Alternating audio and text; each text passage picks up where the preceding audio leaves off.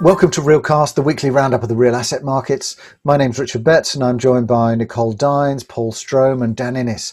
Um, welcome back, Dan. Um, what have you been following this week? In the UK, France, and other European countries, you know, a second lockdown, but at least this time, um, the, the general mood in the market seems that everybody's a bit more prepared uh, for the second lockdown and what that actually means uh, for their real assets. In the news, uh, there was uh, there was another great article in the FT entitled "How Shopping Centres uh, Can Recover from the Pandemic," and that includes some useful analysis and comment from some of the UK's largest owners, people like um, Aviva, APAM uh, and Hammerson, uh, who of course you know we've been following uh, closely. But Mark Bourgeois, who is MD of Hammerson the UK and Ireland, he said in the report that alongside mixed use space that the, the, the Hammerson is also considering turning large, you know, some of its largest car parks and basements into distribution centres. And elsewhere, Chris Urwin, he's the director of real assets and research at Aviva Investors, he said that more intensive data usage needs to be part of the solution, and that's you know that's going to support new relationships between landlords and retailers, and and rather looking at traditional rental models, a more sort of collaborative approach is required. And elsewhere, uh, we saw in Property EU, Invesco uh, they've made another acquisition in Paris. It's just over or around 300 million euros, a retail office and resi building on Rue du Faubourg Saint Honoré. And that's on behalf of two German pension funds and a Parisian family office. You know, that deal is the latest in a series of high profile acquisitions and transactions uh, in Paris for Invesco. Other luxury retail, you know, they acquired 53 Avenue Montaigne, they acquired the office building Boost in Saint Denis, and there was the Parisian logistics facility. And let's not forget the huge office acquisition of Capital 8 in central Paris, purchased from Unibail-Rodamco at the end of 2018. So, you know, Invesco really, really active. And then uh, last but not least, uh, we also saw um, in the news on Friday in EG, the Wellcome Trust They've made a 500 million plus takeover bid for developer Urban and Civic. Now, you'll remember Urban and Civic because they were founded just over 10 years ago. They were trying to help meet the government's housing requirements and housing shortfall. And in that time, you know, they kind of become the leading master developer for large scale strategic sites. But I mean, a half a billion pound cash offer of 345p per share. That represents a 63.5% premium against the share price on the 5th of November. For it to proceed, 75% of Urban and Civics shareholders need to vote in favour of it, uh, but it could happen as early um, as the beginning of next year. It's interesting that um, we had a session uh, also last week on logistics in, in sort of transformation. Um, and Sean Cooley there mentioned around parking areas for last mile logistics and and the, the transformation of some of the retail assets um, or aspects of, of retail into last mile logistics. Um, so that's a really interesting topic, I think. And also Doris Pittlinger, um, who's the managing director for fund management Europe at Invesco. I was with Doris on, on a session at Expo Real, and there she was also mentioning um, how they saw Paris and particularly high street um, retail as a very attractive option at the moment. Um, so interesting to see that coming through. Uh, Nicole, what, what have you been following? I was interested in a couple of news that came out of Italy because they, I think they point to wider trends uh, throughout Europe. Um, uh, JLL has just appointed Barbara Cominelli as head of Italy for them. The interesting thing is she's never worked in real estate. She was chief operating officer for Microsoft. She's had a you know long career in technology. She was one of uh, she was last year she was one of the top 50 women in technology in Europe. So obviously that points to to the big trend of how the growing importance of technology and data in in real estate.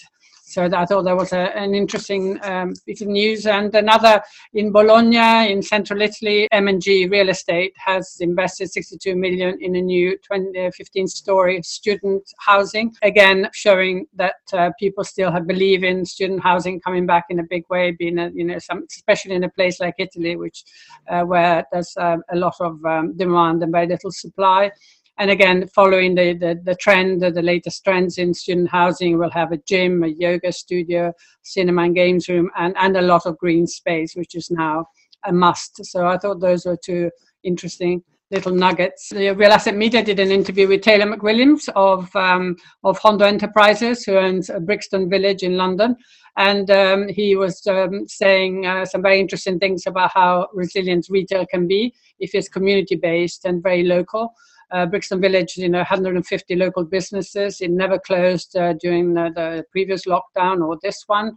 And in fact, it did even better than normal because people were working from home uh, rather than going to offices in central London. So people were buying very much uh, locally. And uh, interestingly, Hondo Enterprises has just got the green light from Lambeth Council to build a 20 story office building right next to Brixton Village, which has been somewhat controversial. But it's interesting that they believe that people will want to work more locally as well as shop. I think it's interesting and, and that's a relatively niche area um, in terms of the retail side because it, it, it operates closer to a market in some way um, and is a very niche part of that and, and I think innovative part of that as well. Um, and, and I've been looking across the news recently, and there's been a lot of discussion, including actually Property EU in its weekly data sheet, saying that investors are buying logistics, wholesale, retail, and healthcare and selling offices. There have been quite a lot of activity in that healthcare and senior housing area, with recently Cofinimmo buying 11 German care assets for 310 million, Primonial refinancing 400 million of German healthcare, and also Lone Stars Real Estate agreeing an offer for the UK pioneers of retail living, McCarthy and Stone. That all kind of picks up on this demand for alternative property investments, and particularly also in the in the, in the kind of healthcare and uh, and senior housing area. Paul, what have you been following this week in terms of the news flow? Emerging trends in real estate Europe, which the Urban Land Institute and PwC publish every year, is just out. The great thing about it is that it's an opinion survey that's got such high level access to around thousand of the main players in property throughout Europe. So some of the initial conclusions are, are statements of fact, really. Um, so Europe's property sector is in the midst of a cyclical downturn coinciding with long-term structural changes. Retail and offices will be most affected due to widespread uncertainty over rent collection. Challenges around business travel and potential future lockdowns raise concerns about deal sourcing and so diminish intercontinental investment activity is giving homegrown investment demand a crack of the whip. So domestic investors currently have greater significance than previously. But the report also raises bigger questions and says that although property is one of the few asset classes to provide acceptable returns while interest rates are in low or negative territory, security of real estate income is one of the big questions facing the industry.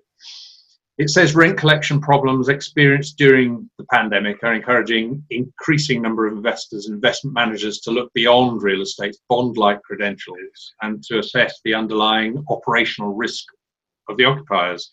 The move towards property as a service or operational asset class is an accelerating trend, which fits with the uh, increased interest in healthcare that you mentioned. It's the complete antithesis of the now long gone sign up a blue chip tenant for 25 years and collect the rent approach.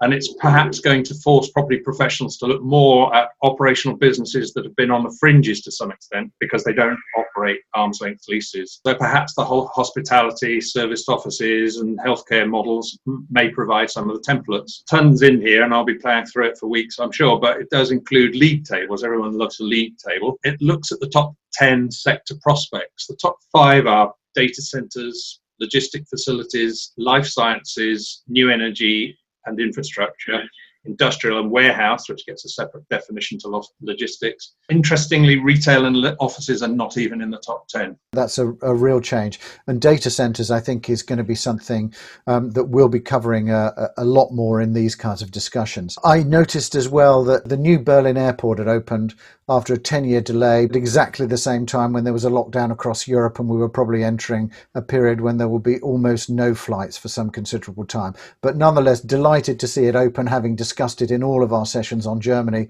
for at least the past seven years. Mm-hmm. Um, so good to see that it's finally open.